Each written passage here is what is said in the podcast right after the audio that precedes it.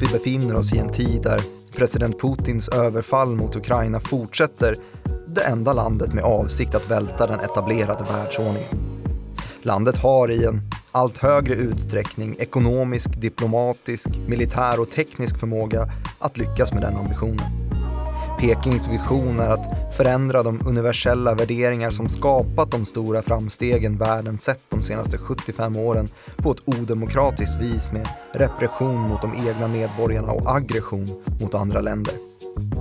Orden är signerade Anthony Blinken, USAs utrikesminister, uttalade samma vecka som Kinas motsvarighet befann sig på en sällan skådad charmturné i Stilla havet för att instifta något som tidigare ansetts som en omöjlighet både inuti och utanför Kina. En försvarsallians som skulle expandera Pekings inflytandesfär i rekordfart och konkurrera med NATO. En naiv västerländsk maktsfär har under årtionden av kostsam terroristjakt i Mellanöstern gått med skygglappar samtidigt som Kina rustat upp sin egen militär i en takt vars like världen aldrig sett förut. Kostnaderna för projektet Kriget mot terrorn uppmäter tusentals miljarder dollar för USA och västländerna och samtidigt har Peking tycks nyttja den mytomspunne kinesiske militärstrategen Sun Tzus bibel, krigskonsten, eller mest känd som The Art of War, till fullo. Sista pusselbiten för att vända den amerikanska hegemonin är militär, när ekonomin nu snart kommer växa om den amerikanska och en mer auktoritärt präglad världsordning ska monteras upp för att försvara Kinas rätt att diktera villkor i världen. Hur kunde det bli så här? Bör vi vara rädda för att en ny Warszawapakt är på väg att bildas med Stilla havet som utgångspunkt eller kommer summan av världens allianser förbli röd, vit och blå? Det här är Follow the Money, en podcast om makt, storfinans och börsen av med mig, programledare Martin Nilsson och utrikesredaktör Joakim Rönning. Tja! Tja! Läget? Bra. Ja. Kan inte du berätta för mig vem Sun Tzu är? ja, men det är författaren till The Art of War. Ja, okej. Ja, det- jag, jag kan ta vid där. Ja, jag har lite koll på honom. Om han ens var. För det är inte helt säkert. Okej, Det brukar ju vara så med sådana här gamla mytomspunna gestalter. Och Sun Tzu är ju i eh, hög grad gammal i gestalten. 2500 år närmare bestämt. äldre än Jesus, Ja, om han nu var. Ja, om han nu var. Eh, för det här kan ju också sägas eventuellt då vara en sägen som har blivit sanning om Sun Tzu och krigskonsten eller The Art of War som den är mest känd som. Eh, för den här har ju blivit en internationell klassiker för eh, allt från liksom militärstrateger som den ju är skriven för i grund och botten till psykologer, NFL-tränare och andra sporttränare som ja, nyttjar det här som någon sorts taktisk handbok för hur man ska överlista en eh, rival på bästa sätt. Vad står det i den då? Ja, det är ju då tekniker för hur man kan förleda, bedra, spionera, alliera sig och kanske till och med ta en liten kortsiktig förlust för att nå sitt mål då att besegra en fiende. Och det skulle kanske eventuellt kunna jämföras lite grann med försten om du är bekant med Machiavellis storverk. Ser att du, att du är. Eh, en bok som då handlar om hur man ska förvalta en stat på bästa sätt om man är förste just. Mhm. Det är lite samma där att många använder den som någon sorts handbok för allt. Som eh, Neil Strauss, The Game. Just det. Nu får du berätta vad det är för alla våra unga lyssnare. Nej, det Som var, en förebild är. En handbok i hur man får riktigt osunda relationer till, till eh, det andra könet. Just det. Eller det egna könet. Eller det egna könet. Ja, jo, exakt. Det är en raggningstaktiksbok som släpptes på 90-talet kanske. Den har du läst. Det har jag inte läst. Okej. Jag hade koll på den i alla fall. Mm. Peacock. Ja. Ehm, och så säger vi då att den här boken fortfarande verkar ha inflytande i Kina idag då, eftersom att de har varit ganska listiga här de senaste tiotalen år. Mm. Liksom många som använt sig av Machiavellis fursten kanske ansett sig vara det efter att den skrevs på 1500-talet och blev liksom ett praktverk för hur man ska förvalta en, en, eh, en stat och sina underlydande då på bästa möjliga sätt. Så handlar ju Sun då i den tolkning som man kan nyttja i samma kontext då i, i statsförvaltningssyfte eller i största allmänhet diplomatiska syften då i en, en världspolitik om att ehm, ja, bygga den stat som idag är Kina och få så goda möjligheter som möjligt att, att diktera en villkorsstruktur som, som övriga världen går med på vad man också kan kalla för en hegemoni och den hegemoni vi går efter idag är ju amerikansk det som amerikanska politiker bland annat nämnde Anthony Blinken utrikesministern i, i Biden-regeringen kallar för den regelbaserade världsordningen. Mm. Alltså där man har handelsavtal och dylikt där alla följer och ja, så är det ju inte. Men i den bästa av världar så är det så det funkar. Man har WHO, alltså han, en, en världshälsoorganisation som man kan försöka ratta en pandemi med. Man har en, eh, en handelsorganisation som heter WTO som man då skriver sådana här avtal för att liksom få saker och ting att funka så smärtfritt som möjligt. Och så gör man upp om allt sånt här i en organisation som heter FN då, United Nations. Och så får man hjulen att snurra i världsekonomin och den övriga samfälligheten som är världen och alla är nöjda och glada ungefär. Det är ganska svårt att tänka sig någonting annat än den hegemoni vi har levt i. Ja, det är det ju absolut. Särskilt eftersom att den har varit ganska lång nu. I en modern kontext så har vi ju bara haft den här. Det finns ju ingen i vår generation som har upplevt något annat. Eh, kan man inte påstå. Och då menar jag en generation som kanske levt sedan andra världskriget. För det är ju då som saker och ting kom att ändra på sig. När, ehm, på tal om allianser, väst och öst då om man ska prata västvärldens, det, som sedermera kom att bli NATO, allierade sig med det som sedermera kom att bli Warszawapakten eh, och dess grundbultar, alltså Sovjet, för att besegra nazisterna. Vi ska prata lite mer om allianser sen, men om vi återgår till då det här Blinken-talet, alltså amerikanske utrikesministerns tal. Förra veckan någon gång va? Ja, precis. Slutet på, på maj här i alla fall. Så, så var han då och satte lite agenda för var någonstans Biden-administrationens politik för sig och rör sig i visavi utländerna då. Och han lyfter ju fram då USAs roll om, om, som liksom i världens ekonomiska och militära maktdynamik och han drar då fram först och främst Ryssland som, som du läste upp i introt här. Att Ryssland är ju den just nu mest akuta situationen eftersom att man har överfallit Ukraina. Men på längre sikt så är kriget i Ukraina inte lika allvarligt som hotet som Kina utgör då mot den internationella dagordningen som, som den är idag då och den hegemoni som råder.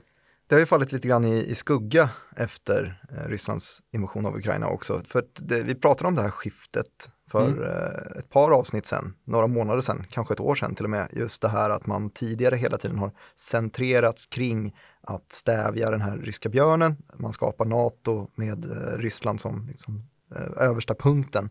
Men sen så har man varit tvungen att lägga till punkter på det här just att hörni, det finns större hot, klimat till exempel mm. och Kina. Just det, ja precis. Och Kina har ju blivit en ytterst uh, viktig sak att ta itu med för NATO också. Det har man ju till och med satt upp på agendan som en, en särskild punkt ju att inte bara Ryssland utan nu också Kina.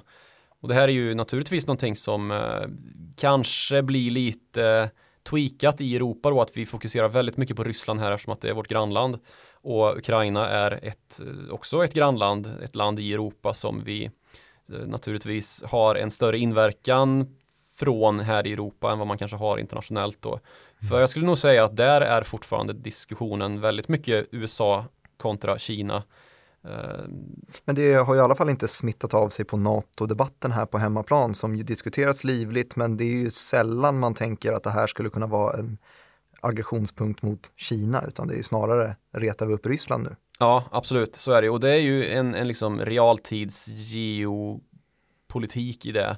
Men på det stora hela då och den här långsiktiga bilden som Anthony Blinken lyfter fram så är ju det lika mycket Kina eller till och med mest av allt Kina eftersom att den amerikanska agendan har riktats ditåt och nu ska vi försöka gå igenom lite grann då varför det är så. Uh, för det finns ju utöver NATO också en massa andra allierade till USA i försvarssamarbeten och relationer som liksom upparbetats efter andra världskriget. Och det är helt nyingångna allianser, till exempel AUKUS-samarbetet, alltså Australien, United Kingdom, United States. Ja, Exakt, det här ubåtskrånglet som var har vi haft i något avsnitt. Vi pratade om eh, hur sura Frankrike blev och, och beskyllde Storbritannien för att vara vasaller till USA och så vidare. Att de alltid var så, så oärliga och Mm. Um, att det inte var något nytt, att man egentligen bara var mest sur på USA för att de hade gjort så här. Det var lite diplomatisk kris där. Mm, men inte, inte särskilt ny diplomatisk kris. Det har väl alltid Nej. varit så att fransmännen var lite sura jo, på precis. engelsmän. Det var så kul att det, att det liksom kom i, återuppstod den konflikten. Mm. Att man eh, tog hem sin, sin ambassadör från London men man bråkade inte så mycket med Storbritannien utan bråket var mer mot eh, USA och Australien då dit Frankrike hade sålt ubåtar som sen aldrig skulle komma att bli levererade då. Och, och då gick man mer på Australien och USA och lite grann struntade i och, och överhuvudtaget föra någon diplomati med Storbritannien med motiveringen då att, att de är knähundar, det vet vi. Mm, just det, ja. de kan inte ta några beslut. Nej, det var kul. Men om man tittar på Kina då, vad har de för militära allianser skulle du säga? Ja, de är väl ganska loners, eller? Ja, helt och hållet skulle jag påstå. Finns liksom vissa samarbetsorganisationer då med omvärlden men inga liksom som har försvar involverat i sig som, som AUKUS och uh, The Quad då. The Quad ska man också kanske berätta vad det är för någonting. Det är ju då en Stilla havs och Indiska oceanpakt kan man säga. Är det alla, det då, alla länder i hela området? Eller nej, det är då USA och så är det Japan, Indien och Australien. Okay. Och det är då ett försvarssamarbete som ja, lite grann har blivit en, en lokal ersättare för, eller ersättare, en lokal variant på NATO där ju inte varken eh, Japan eller Indien ingår. Naturligtvis eftersom att det är nordatlantiska området som gäller då. Så vad det gäller Kina så, så, som sagt så har man ju nästan ingenting, eller man har inga försvarsallianser överhuvudtaget. Man har en utländsk postering då som man, som man kan använda globalt in i Djibouti, eh, Östafrika. I övrigt så, så är Kina inåtvänt på den punkten. Och det är någonting som länge har varit liksom agendan i Kina att vi ska inte ha försvarsallianser, man ska inte engagera sig med trupp utomlands och härja och värja utan istället då ägna sig åt sitt och kanske därmed upplevas som, som neutralt och ja, ägna sig åt handel och dylikt istället då. Ganska definitionsmässigt blivit... vad som faktiskt är utomlands här då också. Taiwan har ju, skulle ju karaktärisera det lite annorlunda. Att man ja, inte riktigt håller sig precis. på hemmaplan. Nu anser ju Kina att Taiwan är Kina. Just det. Att, ja. Så då är det inhemskt. Nog om det. Vi kommer tillbaka dit sen. Okay. Inte nog om det med andra ord. Mm. Men i alla fall så finns det ju då en del samarbeten ändå som, som sker utanför det försvarsmässiga. Till exempel skulle jag vilja ta upp Shanghai-samarbetet som då är med massa länder i den här eh, östra Asien-världsdelen som då, ja, egentligen alla länder i, i östra Asien, alltså i landmassan Asien då, om man pratar kontinentala Asien, inte Sydostasien och Japan, så pratar vi alltså Kina, Ryssland, eh, stanländerna, Uzbekistan etc. Vi pratar eh, Kambodja och Laos och vad har vi mer? Indien är med där. Mm. Pakistan. Men då handlar det mer om att man ska brottsbekämpa och hitta vägar att gå för att hålla makten i ordning helt enkelt. Någon form av internationell polisverksamhet? Ja, lite så, eller i alla fall öppna upp för att eh, sköta brottsbekämpning gemensamt då. Okay. Men sen så arbetas det ju nu mer också då på en, ett, ett brott med den här strategin att inte ha några militära allianser utan att istället då vara, vara neutral. Och de arbetena sker först och främst då med Ryssland, Pakistan och Iran. Där det nu finns en del underlag för att man ska kunna göra gemensamma militärövningar och så här. Och det är ju tvärtkast från hur man har arbetat tidigare. Och det är ju ingen, ingen lätt uppgift om vi ska komma in på vad, vad en allians är egentligen för någonting. Varför har man en allians? Frågar jag. Ja, det frågar du. Ja. Äh, jag, jag drar det tillbaka till tidigare avsnitt när du har gått tillbaka i historien och sagt att man bildar allianser för att man ska minska incitamenten till att eh, skapa oreda sinsemellan. Ja, det kan man ju säga. Men sen så finns det ju då en grundidé att man liksom på basis av gemensam värdegrund är liksom tillräckligt nära varann för att försvara varandra då. Man tänker att om någon attackerar det här landet som har samma värdegrund som vi har då hotas också våran värdegrund i det stora hela. Det är ju liksom styrkan med NATO egentligen, att det, den bygger på en liberal världsordning. Och det är det som har gjort att den har blivit ganska stark också. Eh, Men att den man har inget emot att uh, öppna sina dörrar för ukrainska flyktingar? Nej, det kan man ju definitivt säga att det har aldrig varit något problem. Men sen så blir det också lätt att definiera en fiende då. Vad är, vad är motsatsen till det här? Ja, Rysslands eh, auktoritet, Kinas auktoritet, där har vi våra två främsta fiender.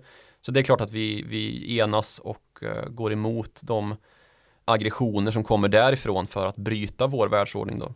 Och här sa du att eh, det fanns ett samarbete mellan Ryssland, Pakistan, Iran, Kina? Nej, det gör det inte. Däremot så finns det nog ett hopp i Kina om att det ska gå att få till sådana här eh, liksom, samarbeten. Men en allians blir ju oerhört svår här som att det saknas den här idén. Den här, alltså det finns ingen motsvarighet till då den liberala demokratin i NATO som, som binder samman NATO jämfört med då mellan Kina, Iran, Pakistan och Ryssland.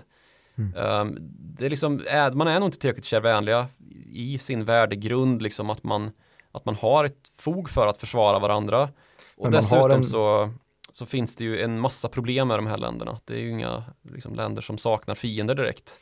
Nej, men det var det jag tänkte komma till också, att de har väl ganska många gemensamma fiender. Eh, om vi pratar USA till exempel, men även Indien skulle väl kunna passa in i den här follan på något sätt. Mm. Pakistan, Kina gillar ju inte dem. Det stämmer i viss mån. Men sen så blir det ju, ja precis som du säger då, liksom att man har en gemensam fiende. Det kan ju räcka för att skapa en allians. Vi har vi perfekt exempel ju de allierade under andra världskriget som ju även då var liberala demokratier i stora hela. Där man då slöt sina band med Sovjet ju. Mm. Det som sedermera skulle komma att bli liksom Warszawapakten som blev den stora fienden ju. Och som i form av Ryssland fortfarande är det då. Det funkade ju den alliansen som var då väst samt Sovjet då som blev de allierade. Eftersom att man hade en gemensamma nazistfienden. Men när nazistfienden var förintad så då bröt ju alltihop samman på bara några veckor egentligen. Och där ser man ju lite grann då att allianser uppenbarligen kan ske med lyckat eller misslyckat resultat och i fallet med NATO så har det ju varit väldigt lyckat då eftersom att man har haft sin liberala demokrati att stå på. Och inget av de här länderna har ju anfallits efter att alliansen ingicks. Inget land har heller brutit sig loss eller sparkats ut. Det har ju liksom varit ett ständigt tillflöde av länder som har velat ingå.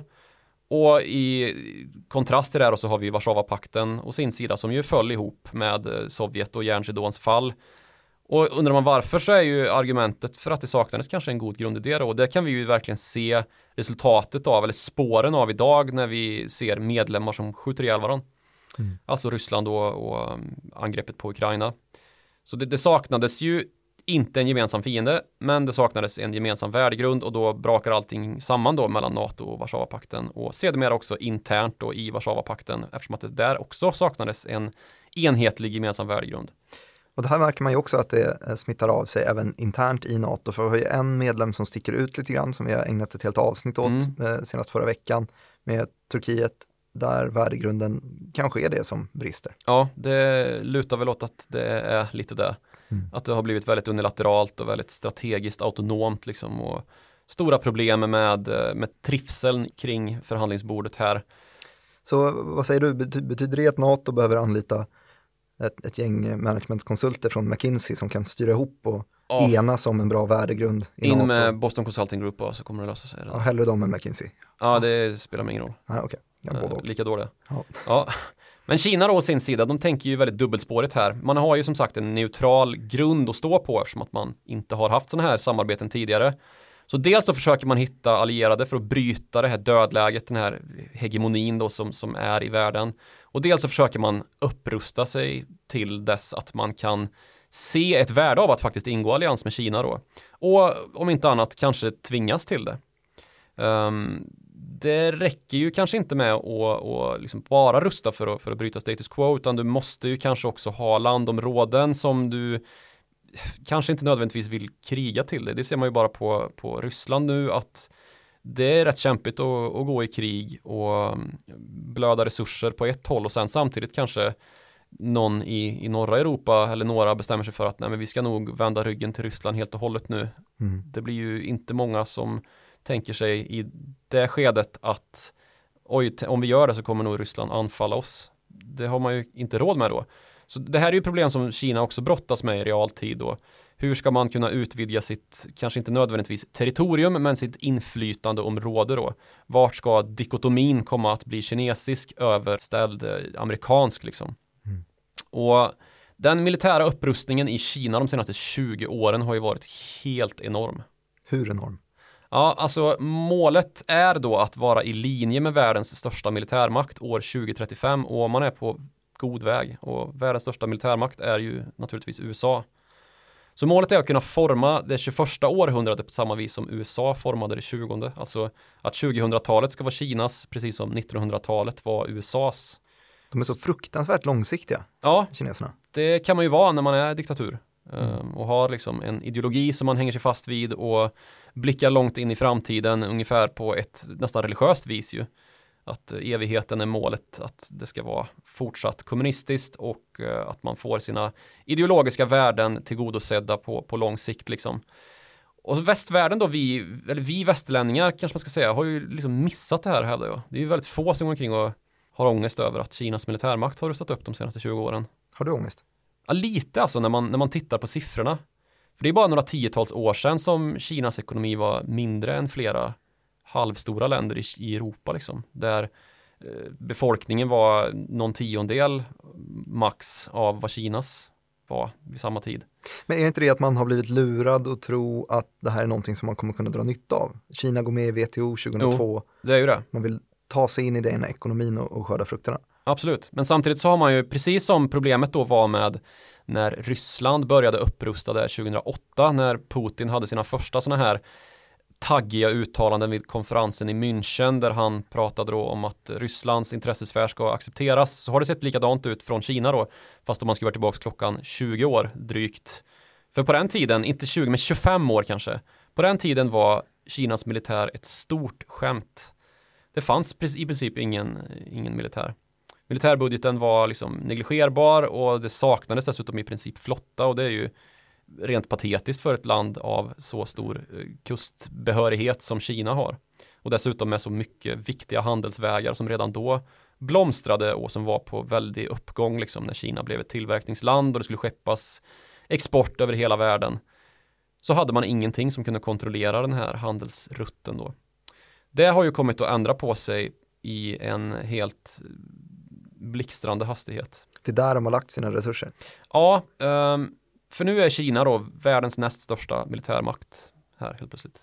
Men störst flotta i Stilla havsregionen, eller hur ser det ut? Nej, inte riktigt än, men det är på väg. Det är okuvligt så att det kommer bli så.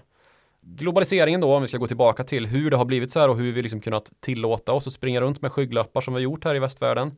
Det är ju dels den ekonomiska biten, att vi har sett att det här kan vi dra nytta av, att Kina växer fram. Och så har man kanske sett då att som i alla andra länder så borde det ju bli så i Kina att bara de får kapital eh, på plats, alltså kapitalismen blir den regerande, dominerande ekonomiska strategin så kommer ju demokratin farande efteråt. Man var naiv kring hur etsad värdegrunden var. Ja, precis. Och dessutom så har vi haft kriget i Mellanöstern. Eh, USA har ju med allierade härjat i Afghanistan och Irak framför allt annat. Dessutom haft baser över hela världen. Det är ju inte en strategi som har ändrat sig. Och det är ju oerhört, oerhört kostsamt. De senaste liksom, decennierna så, så har ju fokuset varit att utkämpa först War on Drugs, vilket man kan hävda är lite av en föregångare till War on Terror. ju. Kriget mot terrorismen som inleddes 2001 då med eh, tornens fall och Al-Qaidas angrepp med flygplanskapningarna i New York som välte World Trade Center ju. Och Kina då har under samma tid nyttjat den här globaliseringen som redan då hade rullat igång till att då bygga, upprusta landet, skapa välfärd och med billig arbetskraft då i grund och botten lyckats göra det mycket, mycket snabbt. Just blixtrande hastighet. Och västländerna då, USA inklusive, har å det grövsta gått på mina efter mina och gett bort strategisk industri till Kina. Inte bara i USA utan också EU. Kända exempel på det är ju viktig tekniktillverkning som nu i princip enbart tillverkas i den här regionen. Kina och förvisso Taiwan. Men det är också skört då eftersom att Kina har anspråk på Taiwan. Du pratar halvledare. Ja, precis. Chiptillverkningen. Um, och ja, vi har helt enkelt kastat bort den och det har liksom lett till att dollar har kanaliserats in i Kina. Inte bara för chip utan också för liksom alla produktionsfaciliteter att tala om finns ju i Kina idag. Och eftersom att bolag där då anlitas av amerikanska och europeiska bolag för tillverkning, för den delen även japanska, sydkoreanska och latinamerikanska, så har ju det lett till att Kinas ekonomi har blivit mirakulöst stark. Ekonomin idag har växt 90 gånger om på 40 år. Det är ju ett mirakel som inte saknar ju jämförbarhet med någon annan epok i historien för något annat land. Liksom. Och hoppet har ju varit då som sagt demokratisering, men det har ju blivit istället tvärtom. Som Anthony Blinken sa, styret har hårdnat, kontrollen har ökat, aggressionen utomlands har kommit efter det. Och med hårdnat inuti landet då så menar man ju repression och eh, förföljelser av oliktänkande, eh, minoriteter och helt enkelt förtryck av det fria ordet. Har vi ju gott om exempel på. Värdegrund. Värdegrund, ja precis, som är en annan än den liberala demokrati som ju frihetsvurmande västerlänningar och många andra eh, strävar efter. Så kommunistpartiets legitimitet har ju ökat istället då.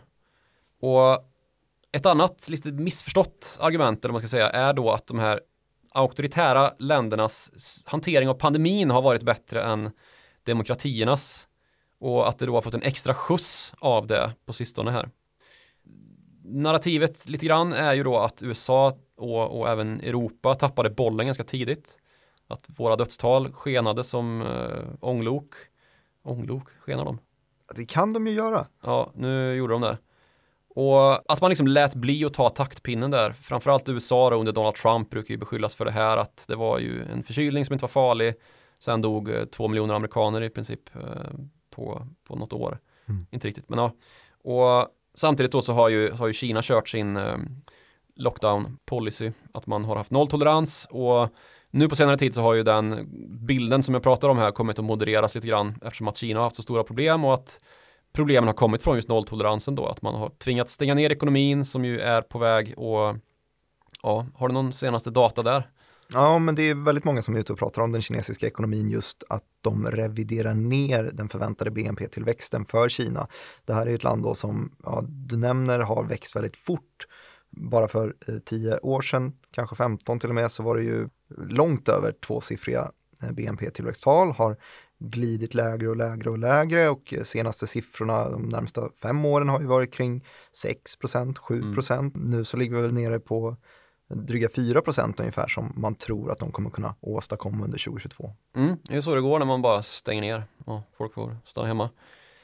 Som sagt då så kommer man ju från en historia här med enorma tillväxttal.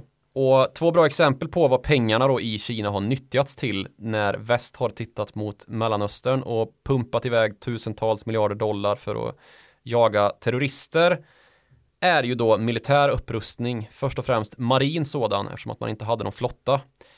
Och då gör man ju det här med skeppsbyggnad. Och anledningen till att man kan göra det är ju som sagt för att övriga världen, framförallt västvärlden, har gett bort hela den eh, båtbyggande kapacitet man någonsin har haft. För att det har varit billigare att tillverka sådana här gigantiska båtar i Kina, där arbetskraften är klart billigare. Så idag tillverkas alltså 40% av världens skepp i Kina. USA och EU svarar för ungefär 1%. Mm.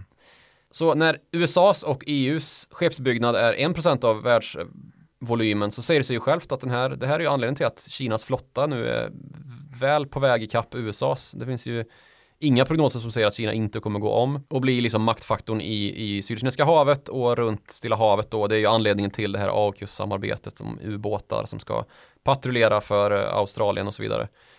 Och ett annat exempel är ju det i Follow the Money podcasten omtalade Belt and Road Initiative eller på svenska den nya sidenvägen och det här är ju initiativ om USA hade haft fokuset eller om västvärlden haft fokuset på, på annat håll än Mellanöstern skett även i våra militärmakter och i våra infrastrukturella satsningar. Man hade kunnat lägga pengar på att bygga ut sin militär till helt absurda nivåer för pengar som har lagts på att jaga terrorister i Mellanöstern. Men det är det som Kina har gjort. Och inte bara på marken utan också i luften och då främst genom de hypersoniska missilerna. Det har vi också ett avsnitt om. Det har vi. Det tycker jag blir bra. Det tycker jag också blir ja, bra. Gå tillbaka och kolla på det. Det står hypersonisk någonstans ja, i rubriken så ser ni vilket avsnitt det är. Uh, men det är ju exempel just på att man kanske till och med på rd sidan av ja, vapenteknologi precis. Det här är ju riktigt läskigt alltså. För det indikerar ju lite grann att västvärlden är på väg att tappa ett viktigt övertag, att Kina liksom har gått i kapp och till och med förbi teknologiskt. Det lutar ju lite, grann åt det, när liksom Pentagon-chefen, en general, sitter och pratar om att nej, Sputnik moment alltså. Jag har ingen aning om hur det här har gått till. Det, de, de bryter mot fysikens lagar, satt han och sa liksom. Sputnik moment, då menar jag att, eh, att ryssarna var ju först med att skicka upp hund och människa i rymden. Eh, Sputnik och få upp någonting i omloppsbana överhuvudtaget kanske det var, jag vet inte. Men de, var ju, de hade ju länge försprånget då Sovjet mot USA i rymdkapplöpningen innan, innan USA kom ikapp och det ska man också kunna moderera lite grann den här bilden av då att, att USA är så långt efter med att ja, det sker ju skiften även här och om USA skulle välja helt enkelt att gå på en lite mer enkelspårig linje mot att, att komma förbi så kanske det hade gått. Men i alla fall en, en obehaglig utveckling då. Så man får revidera den här naiva tanken om att Kina bara skapar Kina-skit. Ja, men ja. Att det teknologiska försprånget som man tänker att väst har med Vi har pratat ganska mycket om det. F35 och Precis, vi har pratat ganska mycket om det, att liksom Kina kopierar hans hemland i Kina. Uh -huh. um, men nu börjar det ju komma till ett sånt läge där uh, man pratar om att vinnaren av tredje världskriget är den som har artificiell intelligens på sin sida då bäst. Och vi pratar väldigt mycket om, på tal om Sun och uh, krigskonst, om att det handlar ju mycket om att liksom bedra, störa, få fienden att tänka på annat. Och där har vi ju hela proxykrigföringen i det digitala rummet, alltså att med hjälp av propaganda och desinformation få sin fiende att översvämmas av sånt som inte har med verkligheten att göra utan bara blöder energi och där känner man sig väl kanske ganska hemma om man konsumerar media i, i västerländer idag. Att det handlar ganska stor utsträckning om saker som utvecklas till spöken och konspirationsteorier samtidigt så sker den liksom fysiska verkligheten på en helt annan plats och dikteras samtidigt då sån här tramsverklighet från någon helt annanstans. Det är ju de här länderna, Kina och Ryssland och deras gelikar som, som den bilden kommer ifrån i stort och smått. Utnyttjar svagheterna i demokratierna just i det här att vi har mandatperioder. Ja, precis. Den västerländska fåfängan om att eh, hela tiden vara i centrum och titta på sig själv och säga jag vill vara bäst ungefär. Mm. Så utnyttjar man den bilden med en eh, gammal 2500 år gammal bok framför sig. Ja, en fin bild jag målade upp där. Men det här med allianser då, så är ju Kina fortfarande ganska så bakom. Och varför måste man ha allianser kan man ju fråga sig. Det är ju för att upprätta baser hos andra länder så att man kan eh, verka med sin militärmakt. Det är ju NATO ett utmärkt exempel på. Och där har ju Kina visst börjat liksom bryta och man kan ju undra varför då man samtidigt upprustar sin militär och börjar söka allianser, allierade i, mm. i, eh, över världen. Det kan jag svara på. Ja. Har du spelat Risk någon gång? Det är dyrt att föra anfall, anfallskrig här. Den, ja. den försvarande nationen får en fördel i tärningskastet. Ja. Eh, och, då, och, det vill man då inte bedriva. Precis, och tärningskastet som, eh, som Kina kanske först och främst riktar in sig på är ju att eh, ta tillbaka Taiwan. Mm. Taiwan-frågan är ju den ena sidan i den här vertikalen som handlar om Kinas utlandsexpansion. Och nu får vi kinesiska ambassaden på oss igen eftersom att kinesiska ambassaden det har vi väl redan, eller? anser att eh, Taiwan ju inte är något annat än Kina och att det är ett helgerån att påstå något sånt. Å andra sidan då så finns det ju det här med att bättra den kinesiska välfärden genom att handla med världen. Och det är ju Belt and Road Initiative då. Så det här går ju högst eh, hand i hand. Du kan inte få några, någon ekonomisk makt utan militär makt som kan liksom motivera den kravbild du ställer fram att liksom etablera en hegemoni om vad som är rätt och fel. Den dikotomi vi går efter idag är ju amerikansk och brukar kallas den regelbaserade världsordningen som sagt. Och den är ju just amerikansk, eller i alla fall västerländsk och i princip alla ekonomier inom G20, alltså världens 20 största ekonomier, är ju allierade med USA. Så det här gör ju att Kinas Belt and Road Initiative då, om vi ska komma tillbaka dit, är svårt att få till på ett för Kina önskvärt vis då. Men man har ju börjat nalla i kanten i alla fall. Någonting vi snackade om tidigare var ju petrodollarn till exempel. Här mm. har ju Kina gjort eh, praktiska anspråk på att börja ta betalt och köpa för yuanen istället. Mm, precis, men samtidigt så är ju det här länder som i, i bästa fall för Kina sitter på dubbla allianser det är ju ingen som inte är allierad med, med USA som också börjar treva lite grann åt amerikanskt eller åt kinesiskt håll, ursäkta.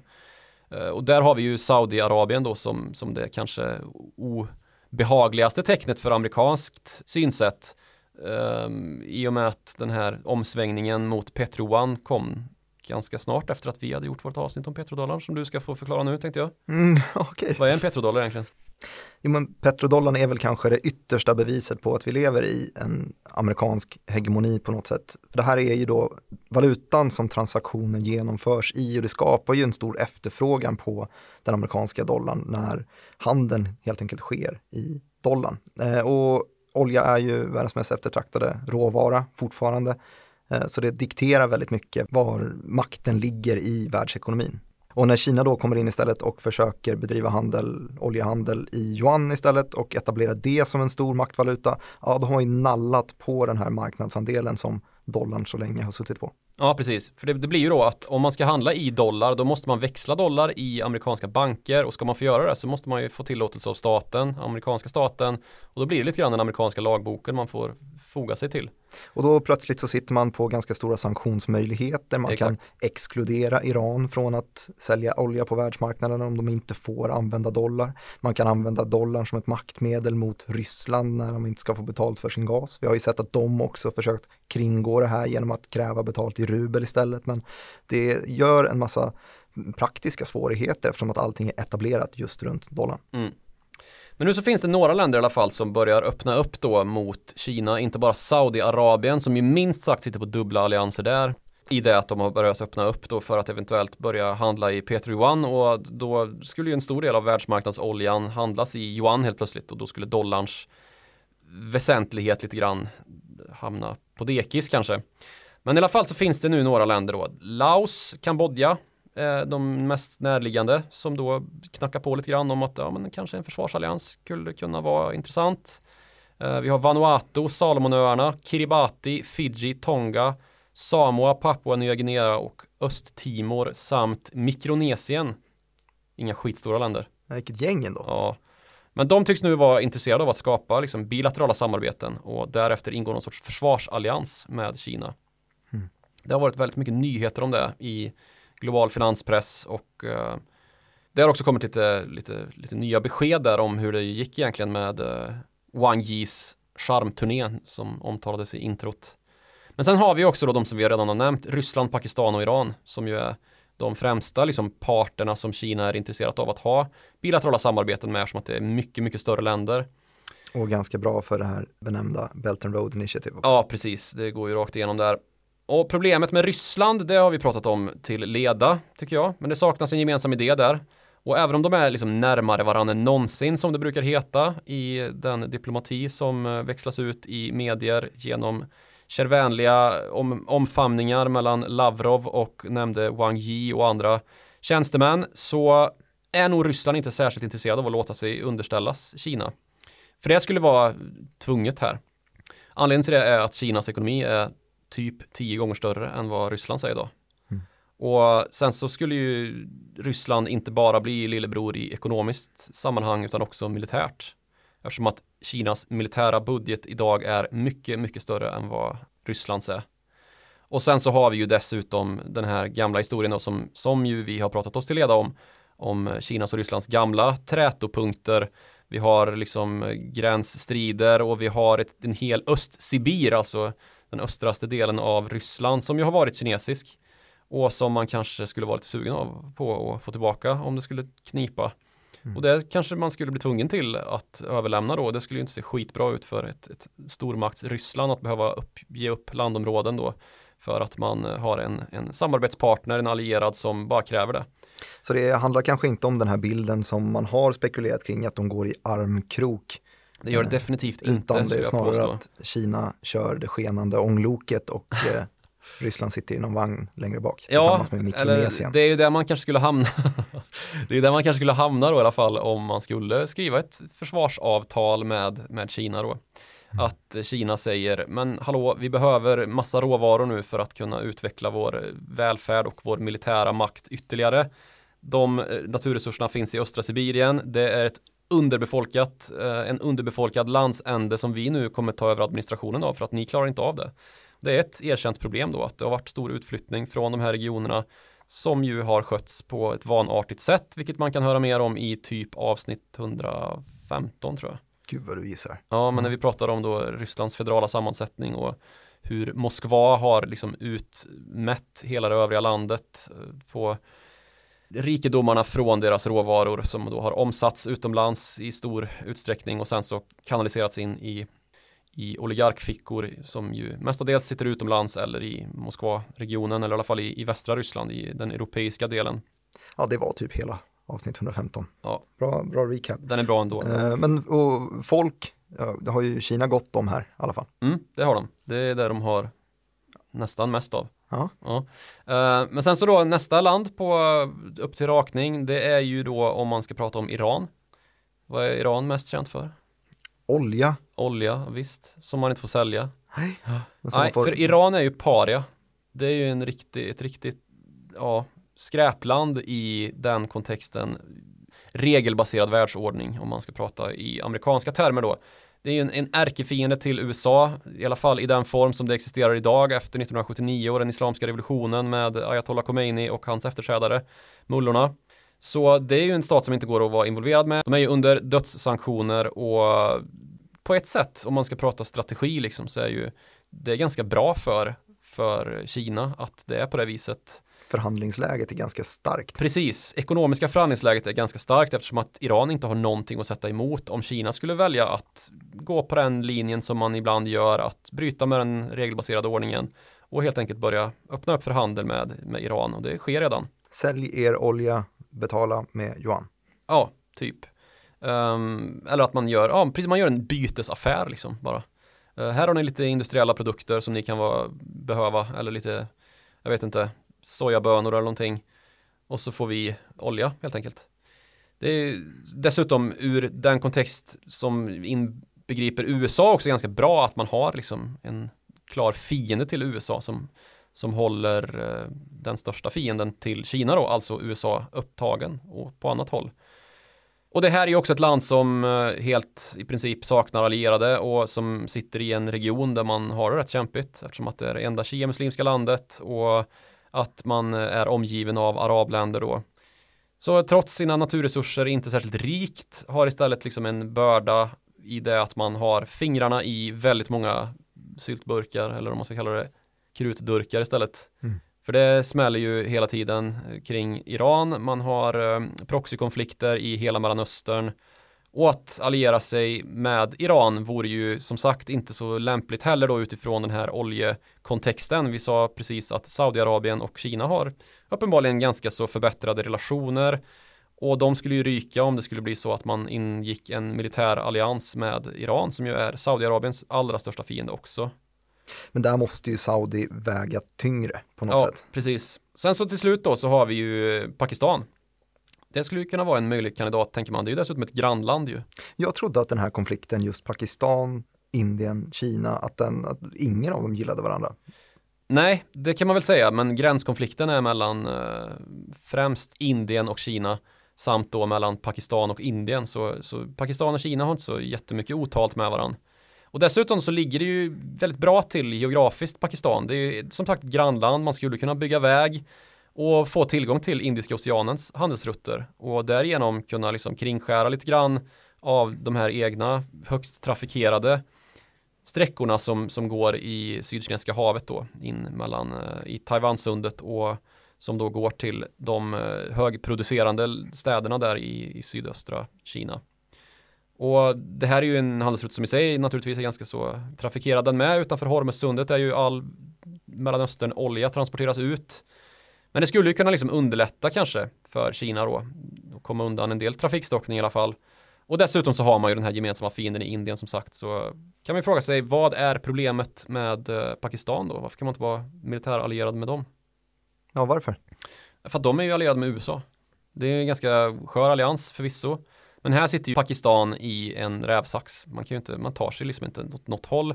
Visst, man kan nog få både dub, lite dubbla allianser, kanske ekonomiskt med eh, Kina då, samtidigt som man får en del stöd från USA, som ju inte kan tolerera en del av den pakistanska maktadministrationen och de problem som finns i landet, som ju är i många mått en skurkstat, som ju dessutom har kärnvapen, som är väldigt farlig på, på världsscenen, som har en ständig och öppen konflikt med Indien.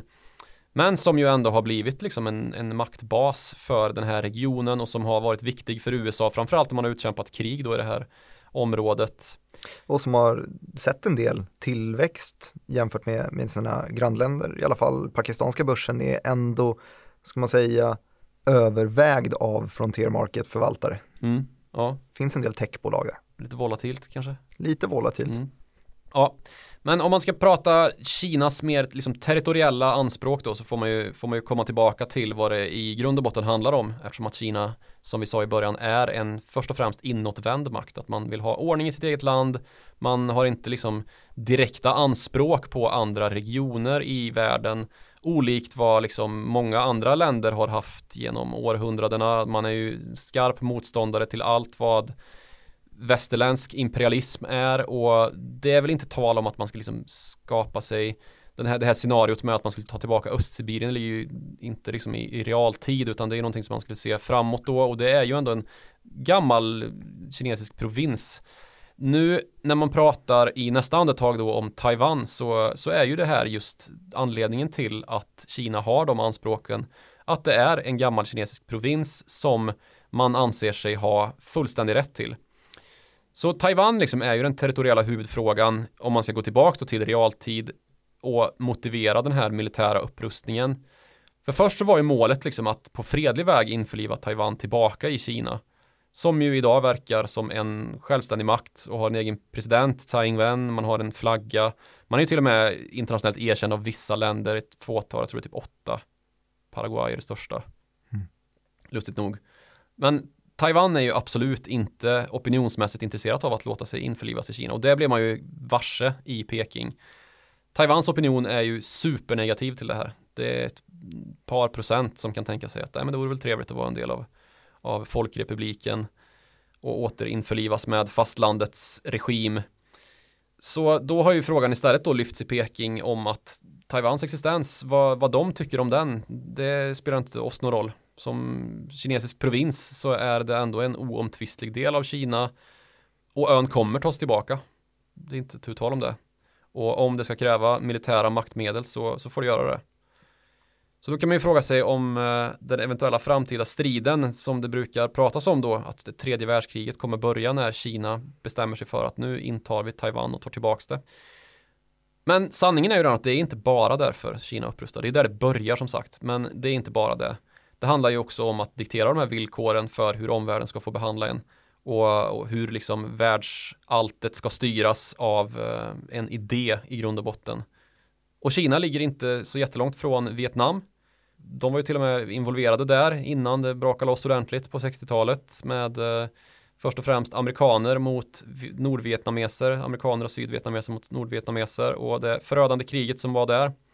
Och därefter så såg ju naturligtvis Kina hur det gick för USA i det landet, såväl som hur det gick i Afghanistan för USA och efter att man hade sett Sovjet gå på pumpen i det nämnda landet.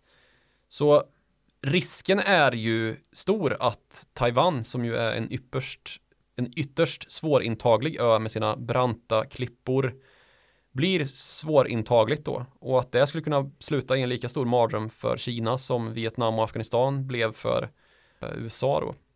Så det är nog inte heller liksom att överdriva riktigt att, att Kina då med alla sina överflygningar i den här demilitariserade zonen eller eh, flygförbudszonen eh, så att det skulle vara liksom ett direkt hot att det, det, stundar liksom en invasion av Taiwan även om det ibland då låter så framförallt då från den taiwanesiska maktadministrationen där man ju naturligtvis vill dra intresse åt den här frågan att vi är hotade av Kina, kom och hjälp oss. Och den hjälpen får man ju också ifrån först och främst USA då som skickar militärmateriel, säljer F16-plan och dylikt då.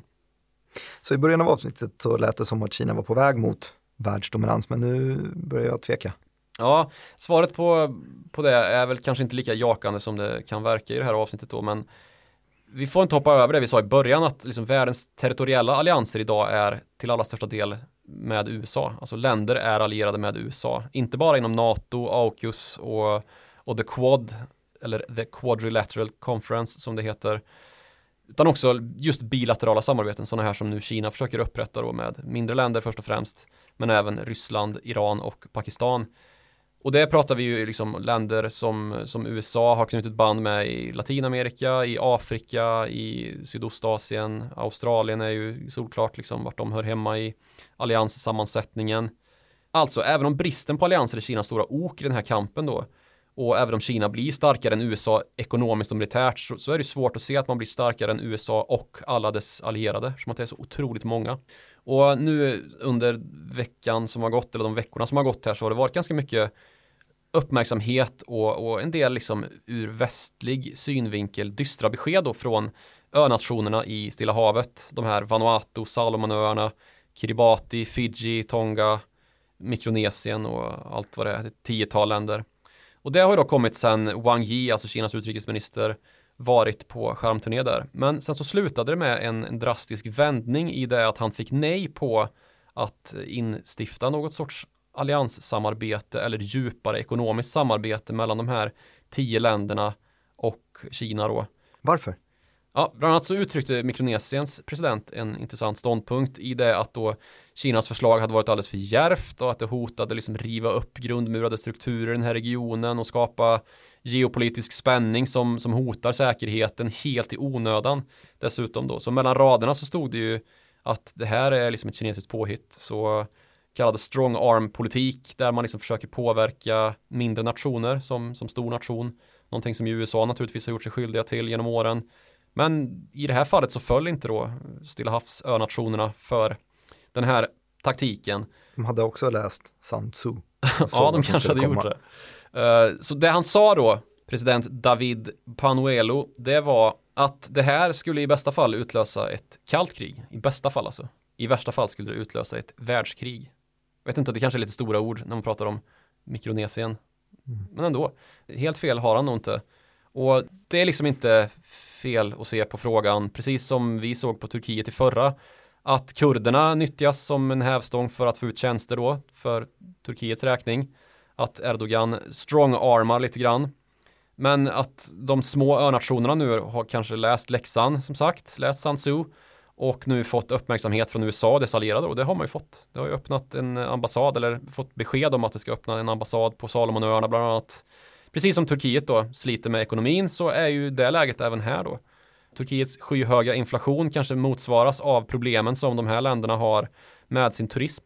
Eftersom att det är den största inkomstkällan som man har här så är det ju problematiskt då när man har noll inflöde av uh, utlänningar som kommer att spendera pengar.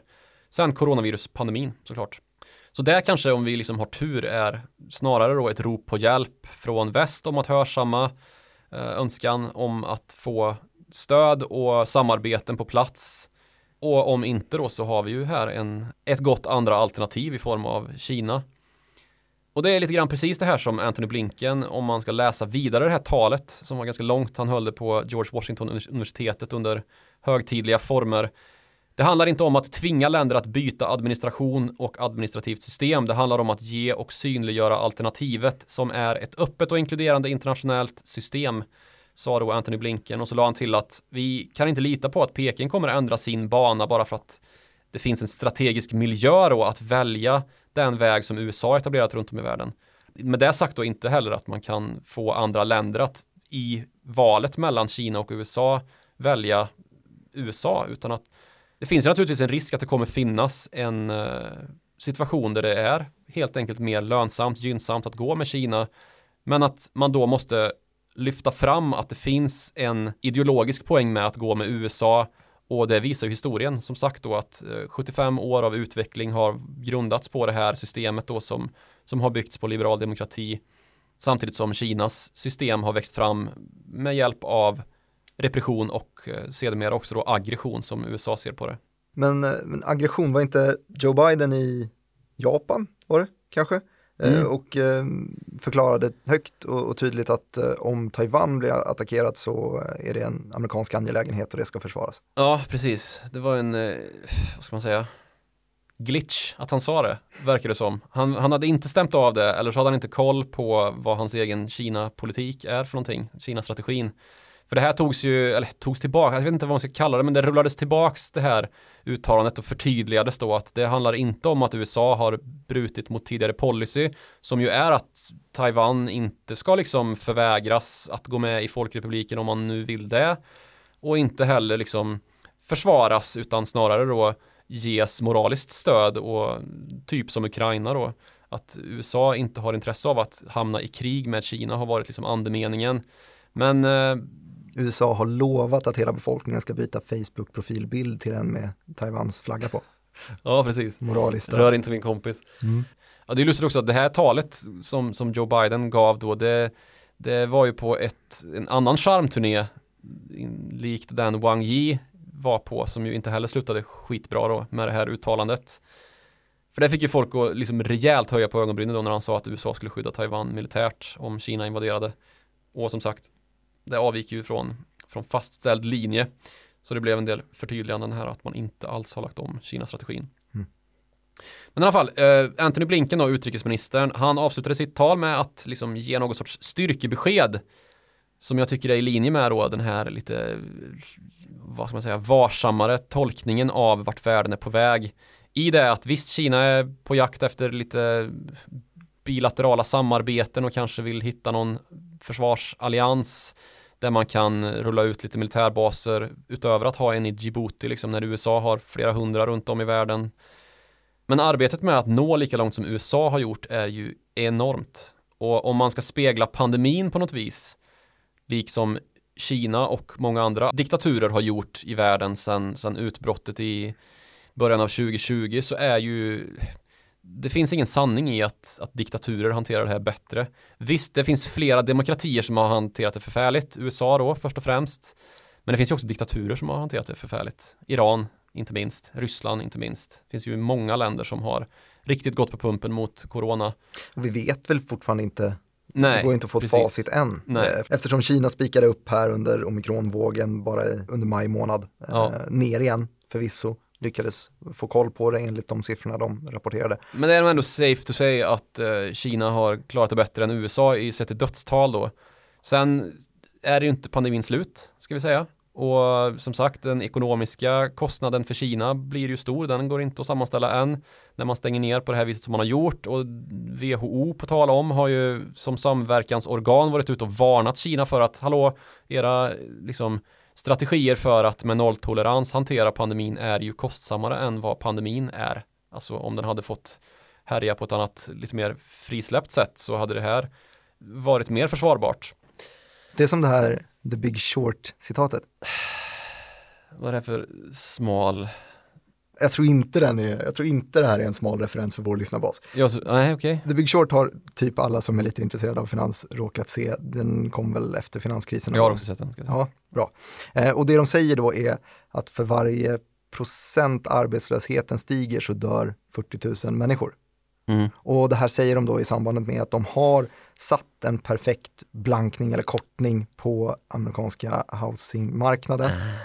Och eh, de tre här, då, det är två stycken i gänget som firar ordentligt i superglada. Just det, de två unga hedgefond-snubbarna. Exakt, och sen så är det då den seniora som säger, hallå, Brad Pitt som sitter och tradar loss deras eh, vinster på en bar i Irland eller något. och kanske, han säger då, fan, lägg ner mig och fira, världen brinner, eh, Just det. 40 000 människor dör när arbetslösheten går upp. Det här Så- så- kommer vara en tragedi. Xi Jinping är Brad Pitt då? Nej, det blir det inte. Nej, han, WHO-ordförande. Just det, Gebreyesus, sek- generalsekreteraren i WHO, han är Brad Pitt. Ja, han säger Och Xi Jinping är hedgefond young guy. exakt. Han som säger firar att det är bara 2000 kineser som har dött men 2 miljoner amerikaner. Men de facto så kommer BNP-tillväxten revideras ner till 4,5 procent och arbetslösheten sticka iväg och människor kommer dö på andra sätt än pandemin. Fira nu då Xi. Mm. Jag tror, vi, vi tror inte att han firar. Nej, men det kan han ju inte göra. Eller? Han, han, han är väl bara inslagen på en och samma linje och så följer han den. Om det är så att eh, Xi Jinping firar och kinesiska ambassaden vet om det så får ni gärna skicka bilder. Gärna det. Xi Jinping med ballong och... Nej. Ballonger och eh, vad heter sån här eh, Tutor, vad var det du försökte göra? ja, Jag tänkte sån här smällare liksom som man drar i när man ska överraska någon. Nej, men det finns ju då argument för att det är ju inte bara liksom en, en fråga om demokrati eller autokrati, hur det går att hantera en pandemi. Det är ju många demokratiska länder som också har haft fantastiska framgångar med sina pandemistrategier. Nya Zeeland till exempel är ju högst eh, demokratiskt. Singapore, Sydkorea, Taiwan, ja, många av dem. Sen så finns det ju som sagt autokratier, diktaturer som har gått åt fanders i sin pandemihantering. Iran inte minst, Ryssland. Mm. Ja, så får vi se hur det går i Kina. Det är ju inte slut heller. Uh, men ekonomin går ju inte skitbra efter hur de har hanterat det. Så är det. Men sen om vi ska ta någon liten ljusning också, för det var inte bara militärt och ekonomiskt i Anthony Blinkens tal. Nej, precis. Det var en hel del av ett tredje ben i det hela också. Mm. Klimat. Såg det bra ut?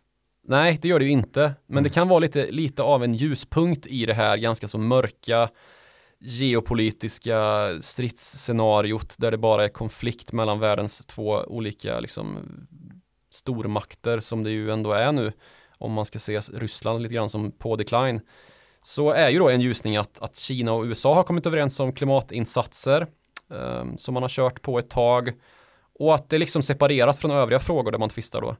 Och det här är ju viktigt för det skulle också kunna landa i att den frågan blir större än alla andra tillsammans om det vill sig riktigt illa ju. En gemensam fiende. Ja, precis. Och det kommer ju att behövas när vi nu ser att de här energiprisuppgångarna är faktiska. Man vet inte hur länge de kan hålla i sig. Det går bara att resonera om. Och risken är att vi liksom går bort oss och att den här omställningen leder till att världens befolkning vägrar att genomföra den för att det blir för dyrt. Man måste göra avkall på för mycket av sin levnadsstandard. Och då hamnar vi ju lite grann i ett sånt här scenario igen där eh, USA och dess allierade i Europa bestämde sig för att nej, vår fiende, nazisterna, är så odrägliga att vi måste ta tag i det. Vi ringer Stalin och så får vi bara fixa det här. Lite så liksom. Så får man ta itu med andra konflikter i ett senare skede. Um, eller så hittar man en sätt att, ett sätt att samexistera eller så händer det grejer längs vägen. Det kommer det ju naturligtvis göra.